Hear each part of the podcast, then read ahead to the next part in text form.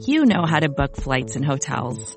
All you're missing is a tool to help you plan that unbelievable travel experience. That's why you need Viator. Book guided tours, excursions, and more in one place. There are over 300,000 travel experiences to choose from, so you can find something for everyone. And Viator offers free cancellation and 24-7 customer support for worry-free travel. Download the Viator app now and use code Viator10 for 10% off your first booking in the app. Find travel experiences for you. Do more with Viator. There are many different paths you can take, but there's only one road to Atlanta. The high drive deep out to left field. He clubbed it. Brady twisting and turning, looking up and giving up. It's a home run for Dansby Swanson. Flare out towards shallow right. That's big trouble. Albies going back. He dives and he makes the catch. What a play, Ozzie Albies. Swanson is headed for three. He'll try for an inside the Parker. Relay throw comes toward the plate. He'll score standing, and it's his second inside the park home run of the season. This is your weekly podcast dedicated to the Atlanta Braves farm system. Follow the show on Twitter at road the number two Atlanta. Now, hit the road with your hosts, Eric Cole, Gaurav Vidak, and Garrett Spain.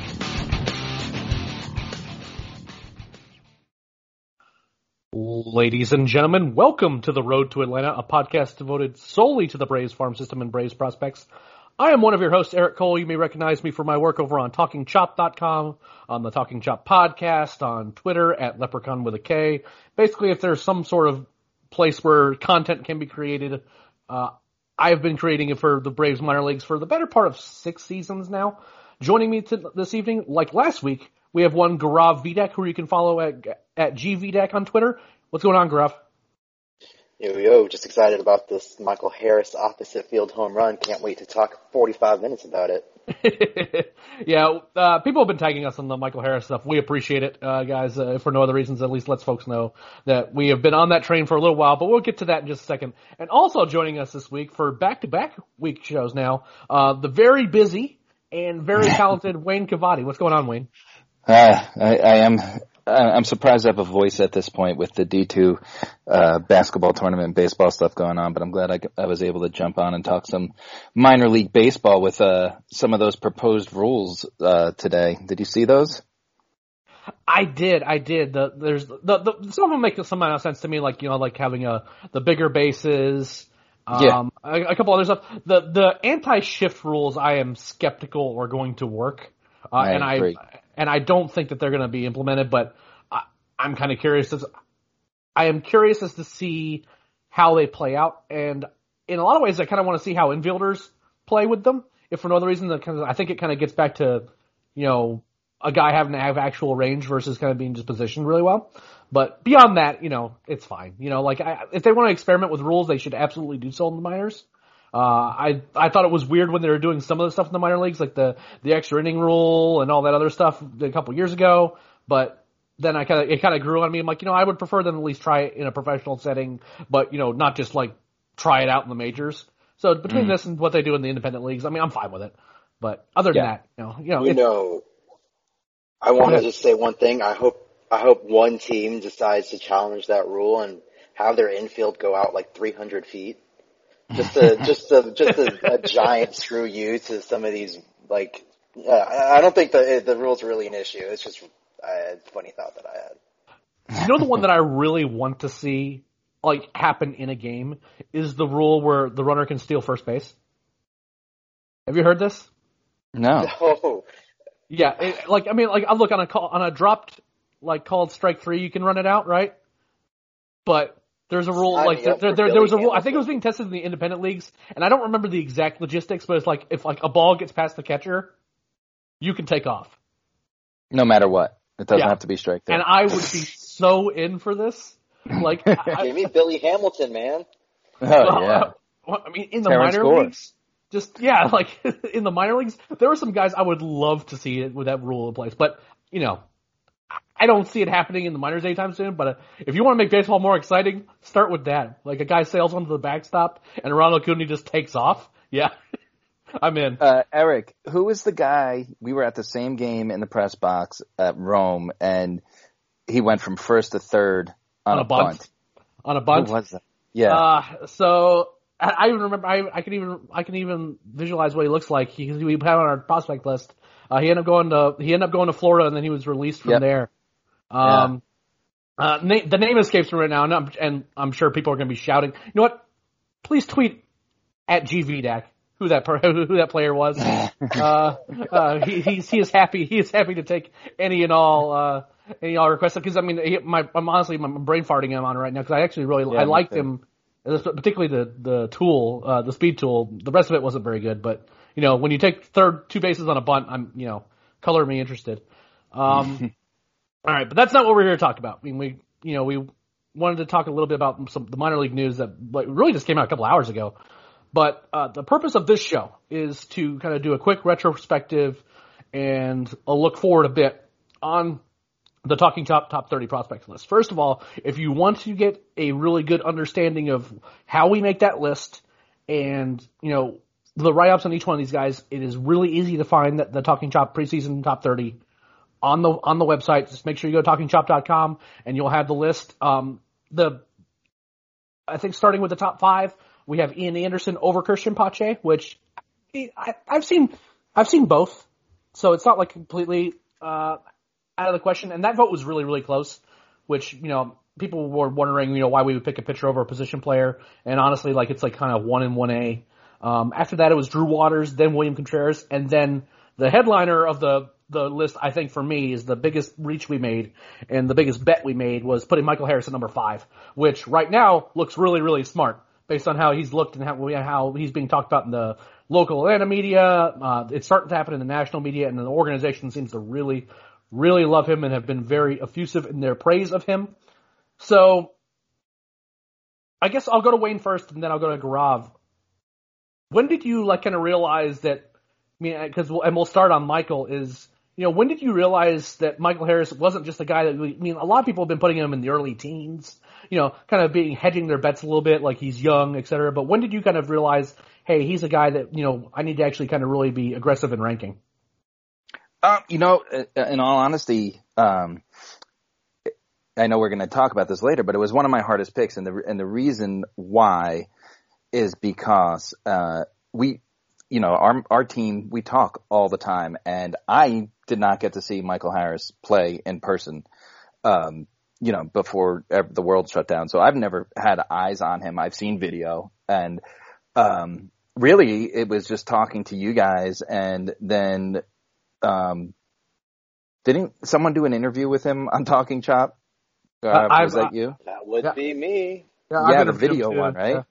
And then I just like the way that he that he handled himself, you know, in that interview. And I'm like, okay, this and and you know, like we've talked about this in the past tools are one thing to me, but the way you handle yourself and how young he is um, makes those tools even um, stronger to me because that's someone that could, you know, I mean, look at the guy, look at the adversity he's facing his first few years as a pro from, you know, being this star on the rise to having no season and, you know, going to spring training and now back in spring training and going Oppo Taco with a home run. So in answer, the, the easy answer to the question is really from l- talking to you guys and, and really looking into the numbers and, and understanding the, the, the ceiling this guy could reach. Gaurav, what about you, man? You know, I, I actually really, really like that answer. Uh, that was another one of the key elements you know, that kind of came for me last year and earlier this year when I did have the chance to interview him. Um, when you talk to him outside of baseball, non-baseball related, shows the utmost respect. You know, you look at my tweet, you look at my tweets and I come off, you know, I, I wouldn't think that someone would call me sir, uh, but sure enough, the first time I, I contacted him, he hit me with a yes sir, and it was just like, wow, okay. Uh, I got the pleasure of being able to, uh, find ways to talk to his family, and his family has the utmost highest character and integrity. You see that they really, really got that and made sure he learned that lesson at a very, very young age. And he's always set these really expansive goals for himself uh, throughout his. I mean, he's still only 19 years old. You could say childhood, uh, but he's a he's a full adult. Uh, he's he set these goals, lofty goals for himself, and he continues to work hard and exceed them. And you know that's a whole different reason as to why he's so successful. And Wayne, I just wanted to say that was a really good answer. For me, it came back from spring training last year when you saw him change his approach at the plate as soon as a runner reached second base being 18, just drafted, uh, and that's your first experience in a big league camp, and you do something like that, that I haven't seen a lot of professional, you know, MLB players do. It shows you how dialed in he is mentally. Uh, and from then, just watching him, I, like, let's be real, I've watched so much try I try to find film everywhere. I try to talk to a bunch of people and just seeing how hard he works, what he does in the cage, everything together. And for me, it was like, okay, I don't even think he's like a top 10 guy. I think right away we're looking at a top five player. And I don't know, who, who knows by the end, you know, with Ian Anderson and Pache graduating this year, we might have, you know, potentially a new number one already. Uh, it's been a, a, just a meteoric rise getting to know the, uh, the man. And, uh, I have to say, if there's one person I had to hedge my money on right now in the minor league system. Outside of the people that are already playing in Atlanta, I'd probably put it on Michael. Yeah. Um, I, I couldn't agree more in terms of, I, I like that you guys focused on who he is as like a person and a player and the work ethic because I think that's a part that we, that gets forgotten at times is, you know, anyone who sees Michael, and he was a little bit skinnier uh, in 2019 when we first saw him, but you know, that those were like not day two tools, right? Like he could run. Uh, he didn't ever like. it's almost like what his lines were at Rome when we saw him. At, fresh out of high school, by the way, which told me a little bit of what the Bra- Braves think of him. To think that they could actually put him in full season ball right out of high school, you know, just let him out there it, it wasn't it wasn't like the results were awesome, but he was like hitting some like loud foul balls and like you know was kind of was running around and like you could see that there was real talent there, but the important part of taking those tools and getting the most out of them is not something that can be taught. And in Michael's case, he is it's relentless work work ethic and kind of a talent uh, at the plate particularly with his hands and with his wrists to make adjustments mid swing, that gives him the power and the hit tool that I think is going to allow those rest of those tools to play. Because there's like tons of world class athletes, of which he would be one of them. But to get where he is now, you don't get there just on athleticism. You get there from really hard work, and to do so without a full se- without a season last year. Now the reports that we got on him out of the alternate site, you know, what limited information we got were really really good right? So I, I don't want to like just say that you, just because we like talking to the guy, we put him in the top five. That's not it at all. It's just that we kind of we had a more complete picture because we've like we've really been digging in on him, digging into who he is as a person and a player for a long time.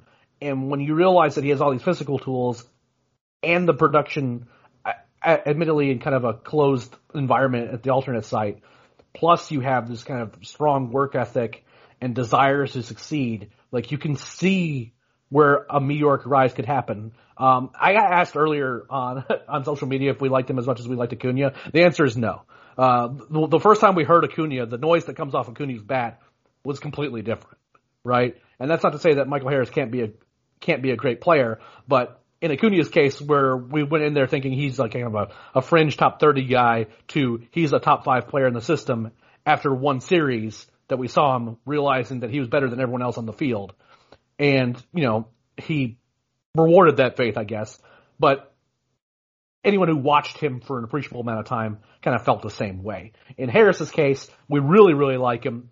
He's still a little ways away. We're still talking about a guy who's pretty young, but he's also a guy that like has some real upside.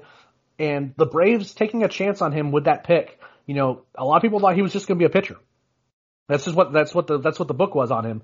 And Matt was really excited, in particular, right after the draft that the Braves picked him as a position player because he liked him as a position player. And whenever Matt like really likes a prep guy, I always that gets my attention a little bit because you know that's that that where Matt lives is you know really understanding those prep draft picks. And when you take when you get a guy like Harris to get him away from a, a college commitment and to play the position every day, you know, it's not like an Austin Riley thing where, you know, a lot of people thought Austin was going to be a pitcher and he turned into like one of the Braves' better power hitting prospects.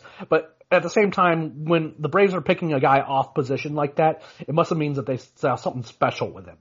And in Michael's case, it, it sounds like so far anyway that that's been the case. Um, the other big note here um, on our list, other than uh, the rest of the list, is going to be you know relatively similar to what we've ranked, ranked previously.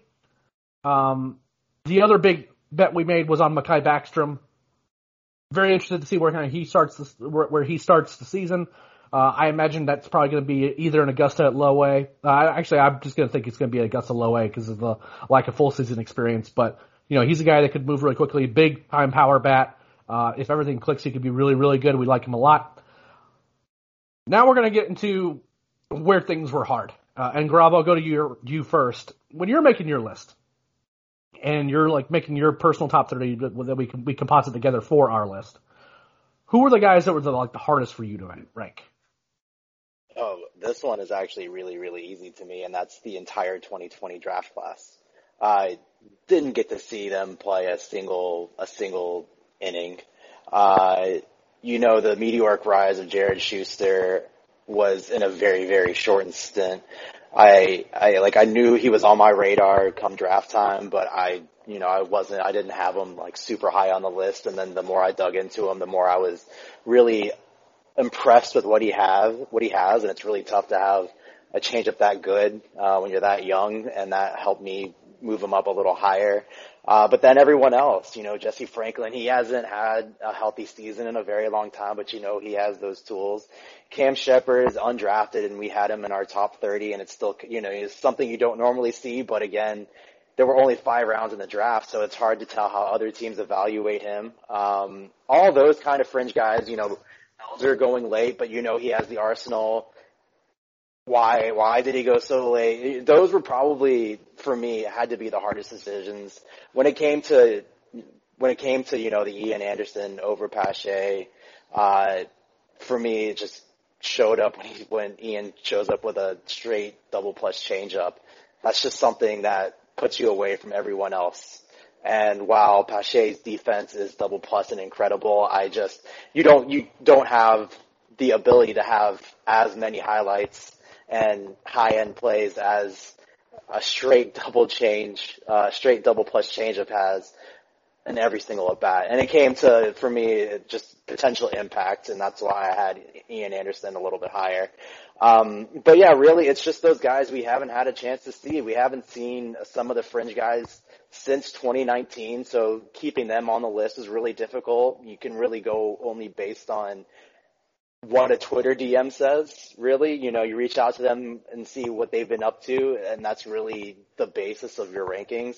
Uh, so all in all, I'd have to say more it was the shortened season um, over really the players themselves. Wayne, what about you, man? Who are the who are the guys that were tough for you? So this is like such the easy way out of this question, but I'm gonna I'm gonna I'm gonna put it out there. So as you know, with minor league ball, I started covering the Braves minor league system out in Rome with Ozzie yep. Albies back in 2015. You know, so I've had, I was there for the 2016 championship, and you know, and then I think this is this was my third prospect ranking with with you guys, and in all honesty, everyone after Anderson and Pache um, was the hardest choice I had. And and and where you have to do where you have to look at that though is that the last three four years, sure the top ten was hard to rank, but we knew who those top ten guys were, right? And and, and it's not like that anymore because all those guys are on the Braves now.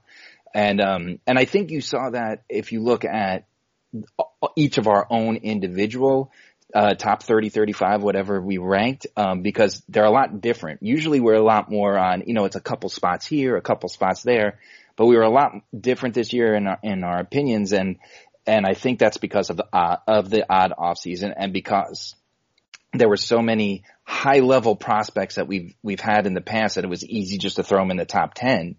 Um, and, and it's, it's a lot different now, you know, and, and some of these guys we've seen a little bit of, some of them we haven't, some we haven't seen in a long time. Um, where I'm a little bit different is, as you know, that you know I do some D D1 baseball work, so I saw a bunch of the guys that um, were drafted, and even a guy like Jesse Franklin, I got to see at, at the College World Series, and I really liked him there. So he was he was hurt, um, obviously going the like the day before last season started, so he hasn't played organized baseball in well over a year. But what I saw of him, I liked. For me, it was harder to rank those guys that I felt were going to have a big 2020 in their development and then didn't have it at all and trying to figure out where they fit in the new scheme of things with some new prospects and everything. But I mean, again, this top 30 for us, I think across the board was one of the hardest we've ever had to do. And, and just, you know, looking at it, two of the guys we have in our top 30 were DFA'd, you know, and I, I can't remember a time that that's ever happened. So my answer is everyone, uh, after Anderson and Pache. That's, that sounds about right. Um, I will say this. The guys that I had the most trouble with, I mean, the, the 2020 draft class was like legitimately difficult because how do you evaluate guys who haven't played in professional baseball against others of similar value that have? And that was a, that, that was a difficulty that I think all of us had. But the problem I had were with the guys that have been on, been in the system for a while, particularly the older guys, and evaluating them with essentially a lost season under their belts. Like, it's hard enough to evaluate a guy like Freddy Tarnok who was like has repeated has repeated the level the levels and it's hard to really see if he's going to be able to develop into that guy uh, that could ultimately turn into a, a, really interesting rotation arm. He's young enough where I can say, you know what, maybe just keeping him where he is makes a certain amount of sense. At least until I can see him again. But when you talk about guys like, for example, Patrick Weigel is one guy where you know he, he Father Time was already not on his side, and he had a Tommy John that he was coming back from, and there was essentially a lost season with one like essentially one inning of relief in the major leagues being the exception to that. You know, he's on the 40 man roster, so that certainly helps, and he was able to be at the alternate site. But you know, at some point, how much is a guy? How do I put it? How much is a guy losing time when he's already has some things that going against him, combined with the fact that it's pretty clear right now that the Braves do not view him as a starter anymore. You know, like we, we there's no discussion of Patrick Weigel as a rotation arm anymore. And that decreases his value. That doesn't mean he's not he couldn't be a major leaguer, and that doesn't mean that I certainly don't like him. But at the same time, if if he is being switched to a role that has a much lower impact, then that would impact where his ranking is and it's hard to evaluate what the it was hard to evaluate when we were writing, you know, whether or not that he was, even being a starter was essentially an option anymore. Now it's pretty clear now that it seems like the Braves are going to be running him out there as a bullpen arm, which you know that means that maybe he drops off the list or he drops towards the bottom further down further down the list the next time we write the list. And it's those guys who are older and were trending down, I think, were the ones that are the hardest because you want to do right by them, right? Like you don't want to you don't want to just like, well, you got a year older and nothing happened, so sorry, but you're off the list. But the same, like the Thomas Burrows of the world have been have been lingering in the 28 to 30 range of the our prospect list forever, and they haven't been able to make the team. At some point, that matters, you know. And then you know guys like Phil Pfeiffer and Jeremy Walker, those are those are other guys that you know had kind of hung around. Walker and Pfeiffer both had kind of breakout campaigns that allowed them to kind of sneak back up into the rankings. But now it seems like that they're going to have to drop back down. Um, and those kind of those older arms are the ones that I kind of had the tr- most trouble with. I also had a lot of trouble with Victor Vodnik because I am just not convinced at all that the Braves are going to use him as a rotation arm. And if he's not a rotation arm, then we have him ranked probably 10 spots too high. That doesn't mean we don't like him as a reliever. I mean, the guy throws absolute gas, but I'm just not sure that's going to happen. I'm not, I mean, I'm not sure he has the body for it to do that over a long season. As a spot start, that makes a certain amount of sense, but you know, he was a guy that I had some trouble with too. Uh, and it's because of that role. It's because I just don't know if he's going to be a starter or a reliever. And, you know, at the end of the day, we, I, I really like relief prospects because they're really interesting and they can tend to move up systems really fast if they're really good. But their, their impact on a major league roster, especially if you're not like one of the top ones, is, is debatable. And that's why the, generally speaking, we either don't really rank them very often or if we do, they're, per, they're pretty low. Before we go on to yeah, kind of, I wanted. Go ahead. Sorry, I just wanted to add in real quick. I want to say like one of the outside of Thomas Burrows, like the other reliever that we really had on our list was AJ Minter. and he was in the system for like two years and he was off to the majors. So it's it's really hard to. I just to echo what you're saying, it's really difficult to keep relievers on there just because one, their volatility, and then two, uh, the really really good ones, you're just they're just not around for the, for that long. Yeah, I mean, we've liked other ones too, like uh, Chase Johnson Mullins was in our honorable mentions uh, one year. We've ranked Corbin Clouse before. Uh, he's dealing, he's coming back from an injury. Uh, Kasey Kalich's another guy that you know would, could could sneak back onto a top thirty pretty quickly. You know, once he reco- once he's fully recovered and throwing again. I mean, like, these things can happen, but it's not something that happens all that often, and we have to be pretty sure about a, a relief arm that he's going to hold up and all that stuff. Now, for the second half of the podcast, for at least for a couple more questions, we're going to talk a little bit about the guys who we think could fall off the list and guys who could potentially make their way back onto our list or make, make big jumps. But before we do that, we're going to take a quick word for our sponsors. Vacations can be tricky. You already know how to book flights and hotels, but now the only thing you're missing is, you know, the actual travel experience. Because is it really a vacation if you're just sitting around like you would at home? You need a tool to get the most out of your time away. That's where Viator steps in. You can book guided tours, activities, excursions, and more in one place to make your trip truly unforgettable. Viator has over 300,000 travel experiences to choose from. Everything from simple tours to extreme adventures and all the niche, interesting stuff in between so you can plan something that everyone you're traveling with will enjoy. Real traveler reviews give the inside scoop from people who already been on the experiences you're considering, so you can plan with confidence. Free cancellation helps you plan for the unexpected. And 24-7 customer support means you can travel worry-free. Download the Viator app now and use code Viator10 for 10% off your first booking in the app. Find travel experiences for you. Do more with Viator. All right, boys, and we're back. So let's talk about the future. We've kind of talked about a little bit about the list itself. Um, and again, I don't want to dig too much into kind of, you know, like why is Justin Dean one spot ahead of Bryce Ball, that sort of stuff, because I think we all are of the agreement. We've been pretty clear that this, our list should be best be viewed in kind of in a tier type system.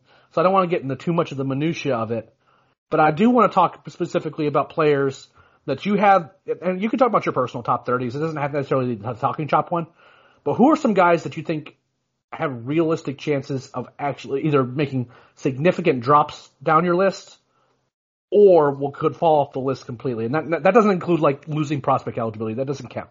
So, uh, Wayne, I'll go to you first and then Gaurav.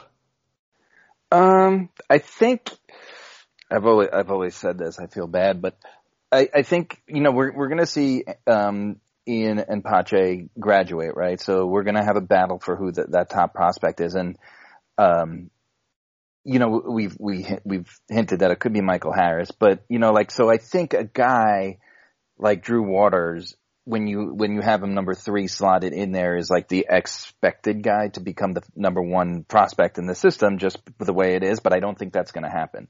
I don't think he's going to drop off the list by any means, but I think he may, um, fall a little bit, uh, compared to where we've traditionally ranked him. Um, again, I don't think he falls out of the top five, but I think uh, by midseason we may be surprised at, at where he stands.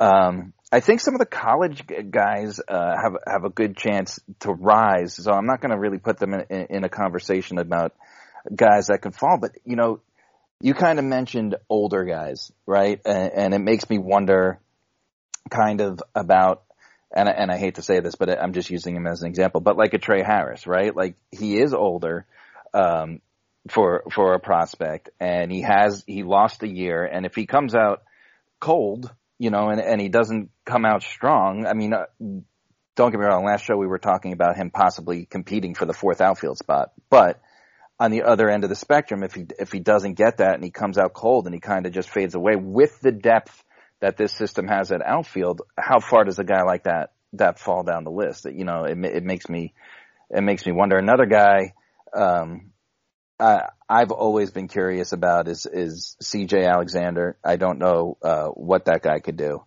um, whether he goes uh, up or down.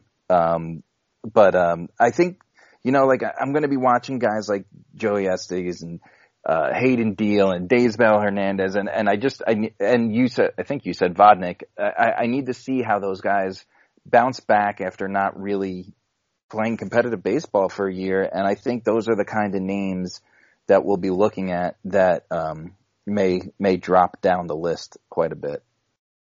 Rob, what about you, man? So, I'll start off by saying I disagree with with Wayne when it comes to Drew Harris. I think he'll. I think most likely we'll see him, you know, one or two. Uh, it would take a lot for for me personally to have Michael jump him already, just because he's had you know 40 games of pro ball experience or something like that. Uh, outside of outside of that, you know, I literally have on my on my notes for this every single name that the two of you have already talked about. Um, I was huge on CJ Alexander when we drafted him because he had the tools, but so far he he hasn't put it together. Then he got injured. He had surgery. He's finally back, and uh, he didn't perform too well in spring training.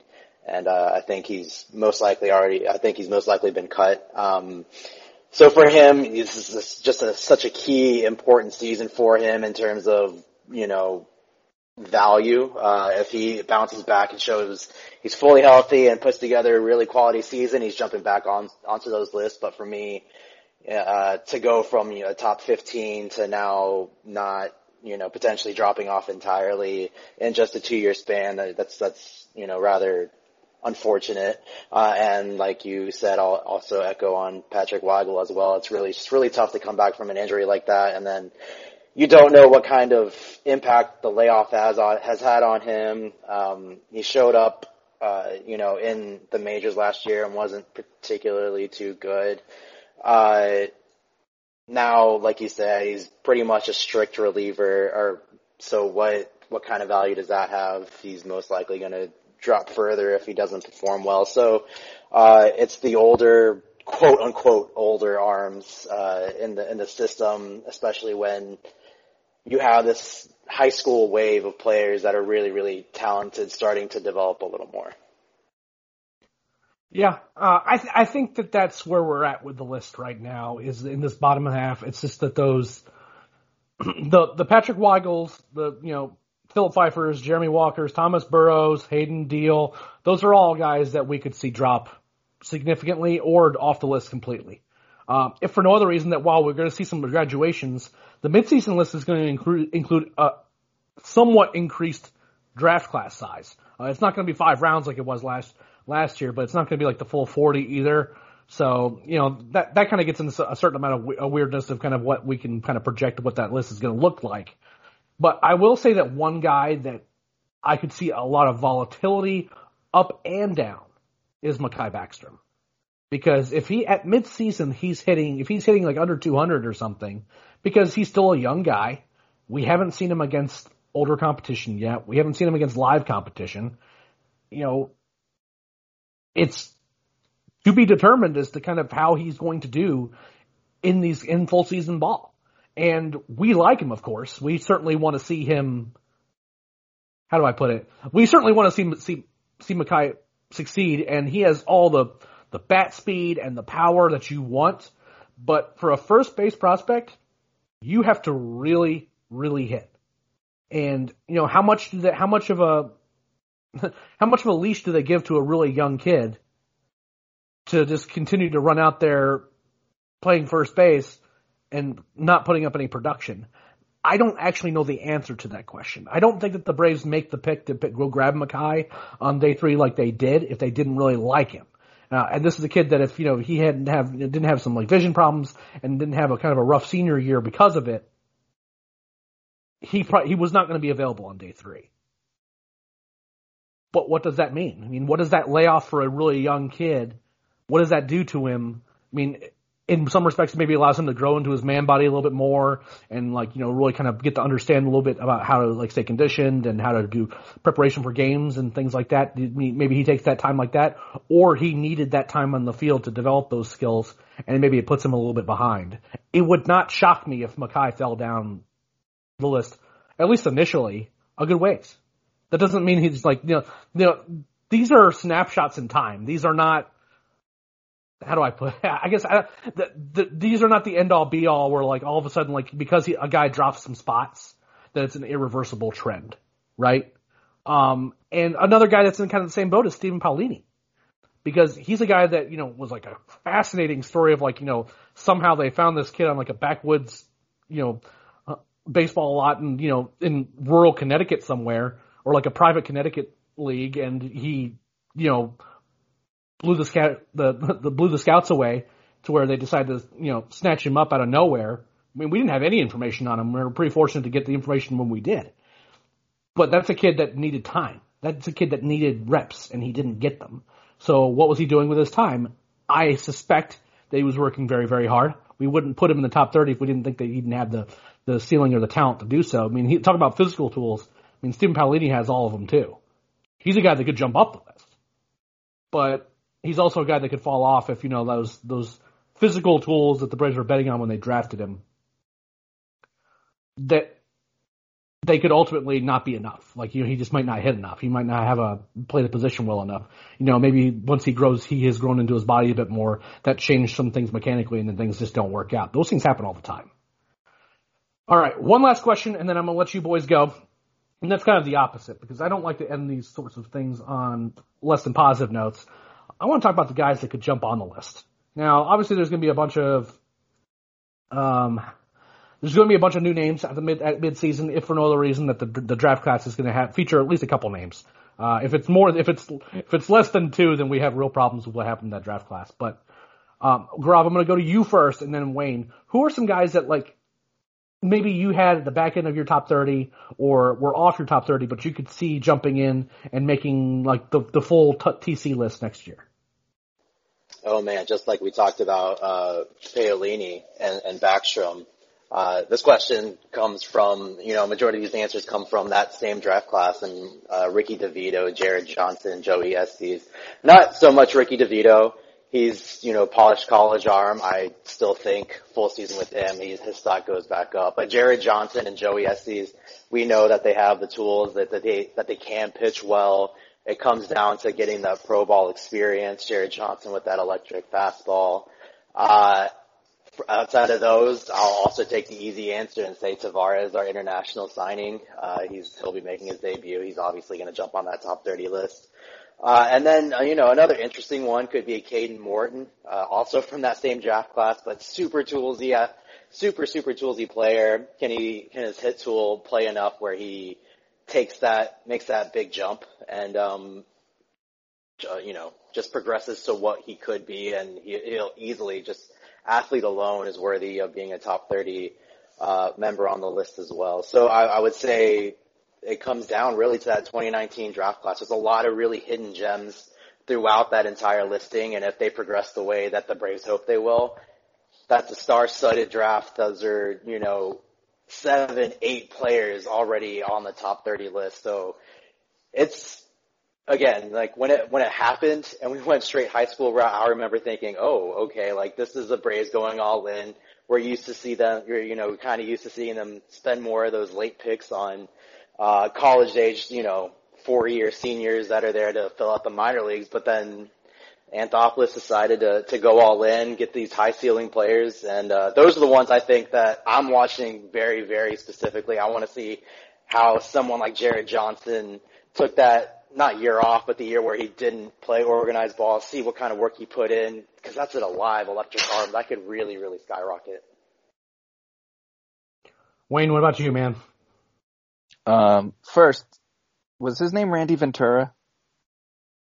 The guy that Randy, oh, the GCL legend that had like seventy stolen bases. Yes, like was 30 it him? Well, hold on. Before we say, before we go any further, I want to say that that meme that started with the minor league recaps that like turned into like a whole Braves Twitter meme is hysterically funny to me. Like we, the, when Garrett and I were recapping games that had Randy Ventura in them, Grav, were you recapping games when Randy was around? Oh yeah, those were hilarious. Yeah. Two for Because- five, because- seven stolen bases. Yeah, like when he was like in the DCL, we'd like put like the little notes as to how many like how many stolen bases he had. And like over time, like the commenters would be like, you know, like the man, the myth, the legend. And if we didn't put it in there, they'd ask me how many stolen, they'd ask how many stolen bases he had, uh, because the number probably had to go up if they had a game. Um, so that was a, ro- that was, that was, uh, that was too good. That was too funny. Yeah, that was, those were good times. That and the, the Dian Toscano, uh, you know, is he a real person type stuff. Nice. Uh, I don't really have to answer the question because I think Gaurav nailed it. I mean, especially that last, or I'm sorry, not the last draft class, the 2019 draft class. I think a lot of those names, they were just athletic type of players and, um, they're really exciting. And I think they could, I think he hit all the names on the head. I mean, I, I, you know, just throwing out a, a couple names I really like. I, I really like Ricky DeVito, uh, and he was uh, our one of our honorable mentions. And um, I talked about him on the last show. Like he's like a weird kind of guy, right? He's a college arm that pitched in Rome and, you know, lost 2020 and probably could have climbed up the ladder pretty quickly and been, uh, touching on Gwinnett this year. So we'll see how quickly he moves up. Um, and then I like, I really like Bryce Elder. Uh, I think we had him at like 17 or or 18 on, on our rankings, and and we got him, the Braves got him what in the in the fifth round, right? And yep. I think, um, I mean, he is not I, am not looking at him. He's not going to be an ace. I don't think he's a top of the rotation guy, but uh, he was a very good pitcher um, for a very established program in college baseball, and I, and that's what I liked about the 2020 draft is they took these established college players that that um, pitched against good competition, or in Jesse Franklin's case, hit against good competition, um, and and they have those experienced uh, uh, um, arms in their system, and I think Elder has a good chance to jump up a little bit. Um, and and same with uh, Strider. You know, I mean, we we know nothing about him. He he he threw what a couple innings, I think twelve innings total after a lost year of Tommy John before being shut down again. So we know nothing about him, but. Um, I mean, there's a reason they drafted him with, with barely seeing anything on him. And then uh, I don't know if you mentioned him, but did you know the William Woods, all the all the all the 99s and hundreds that we're seeing on Twitter, uh, definitely has me intrigued. It depends what else he could do with all that velocity, but uh, he's the kind of guy that I definitely have my eye on that could jump up this this list by midseason if if those um, those strengths continue to grow and he harnesses them. Yeah, I think that the the names that you mentioned, those high school arms, particularly from that 2019 draft class, are the guys to bet on to jump up the list because the arm the guys who are going to fall off are likely to be arms. I think, most likely anyway. And the guys who are going to jump on, I mean, I could see a world where like a Greyson Jenista like goes wild, and all of a sudden we have to kind of consider him in like the back end of a top 30 again. You know, but but most of the guys who are going to have momentum are, and it's hard to identify which one it's going to be because we haven't seen these guys in so long, are those prep arms that, you know, grew into the bodies a little bit and all of a sudden maybe they have a tick more velocity or they have a tick more mastery of their, of their breaking ball or they learned how to throw a changeup over the course of 2020. All those things are like things that can make big differences. I'm really looking, Jared Johnson that, uh, mentioned a few times, he's a guy I'm really watching closely. Uh, Matt's particularly high on him. Uh, he, Matt had him like firmly in the early 20s on his list. Uh, and again, you know, I, I don't make those leaps on guys until I actually get to see them. But that makes me like, I put a little asterisk. I'm like, okay, where's that guy playing? I need to make sure I get good. I need, I need to make sure I get a good look at him. Uh, a couple guys that I could see making real moves. Uh, Spencer Strider is a good pick, I think, because if he's starting, you know, that changes the calculation a good bit.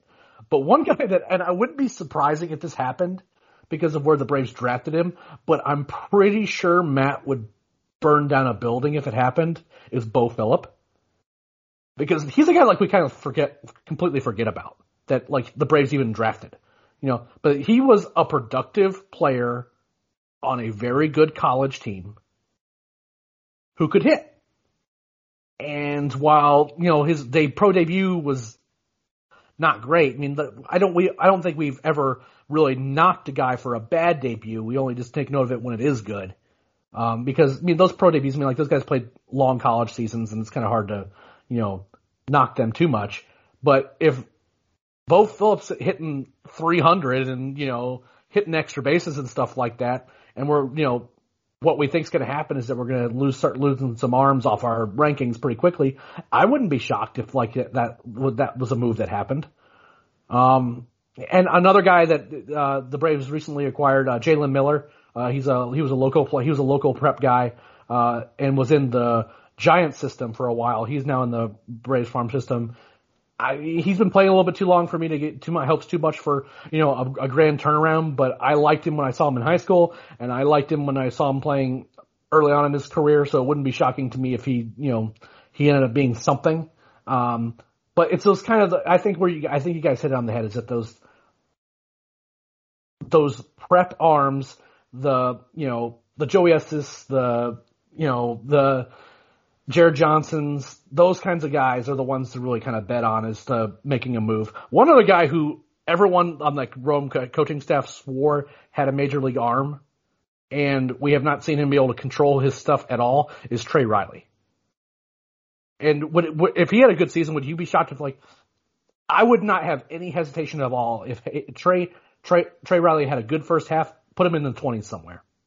I That's would easy. That's an easy decision. Yeah, the Yeah. stuff is the the stuff the stuff is great. He just Mm. can't. He just doesn't know where it's going.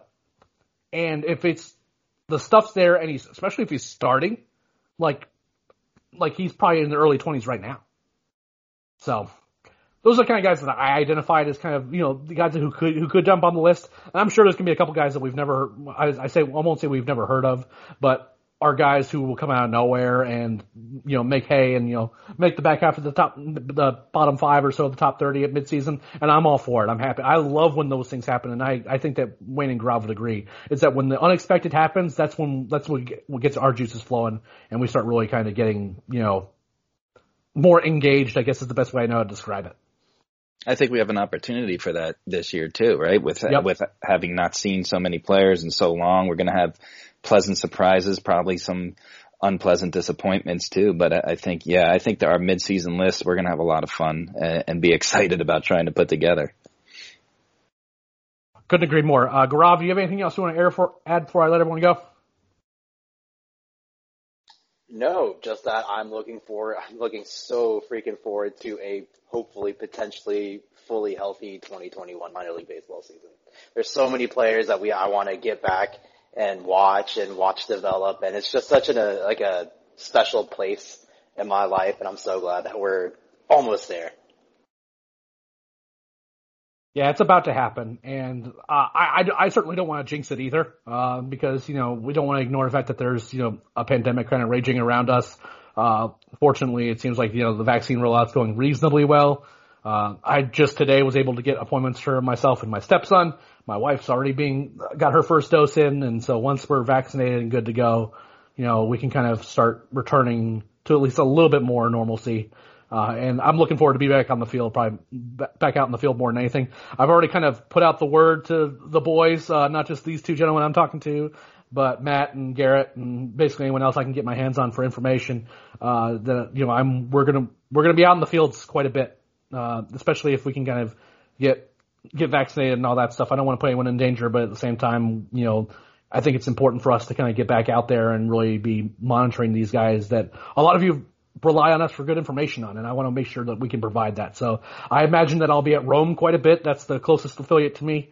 Uh, I'm I'll get to Gwinnett for like a series probably, uh, but I also want to spend some time out in Augusta uh, to check out the low the new low A affiliate, kind of get to know those folks out there. And I am going to commit to going to a Mississippi Braves series down there in Pearl. I it's been I think it's been four seasons since I've actually been down to Mississippi. I've caught some games when they were a little closer, but I actually haven't been down the Pearl in a long time. So I'm going to make sure I get down there uh, for at least a series to kind of get a look at those guys too. And we're really making an effort to, you know, there's going to be a certain amount of like we're, you know, two or three of us might be at one series because we just want to meet up and hang out because that's fun to do when all of us get together and talk baseball on the field. But, you know, also kind of spreading it out a little bit to get different looks at the guys at different times.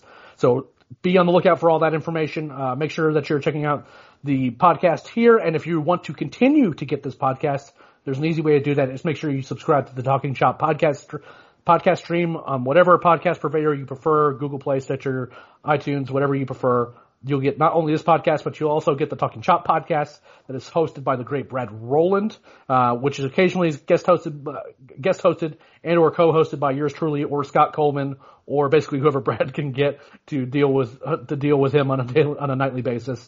Uh, it's a lot of fun over there uh, on that podcast as well. So make sure you are you know leaving leaving strong reviews for the podcast stream that helps us grow the podcast. we really appreciate all the support. We're glad to kind of get back on the horse and be doing this podcast more regularly. Uh, we're gonna probably do the next couple. We're probably gonna be mailbag type podcast uh, po- podcasts here on Road, Road to Atlanta until we can kind of get the minor league season rolling rolling again. We might do some sort of spring training retrospective at all based on how the prospects did once spring training ends. But beyond that, we appreciate you guys so much. And thanks, and we'll see you next time, and we'll see you on the road. More to dos, less time, and an infinite number of tools to keep track of. Sometimes doing business has never felt harder, but you don't need a miracle to hit your goals. You can just use HubSpot because their all-in-one customer platform can make growing your business infinitely easier. Imagine this. High quality leads, fast closing deals, wildly happy customers, and more benchmark breaking quarters. It's not a miracle. It's HubSpot. Visit HubSpot.com to get started today.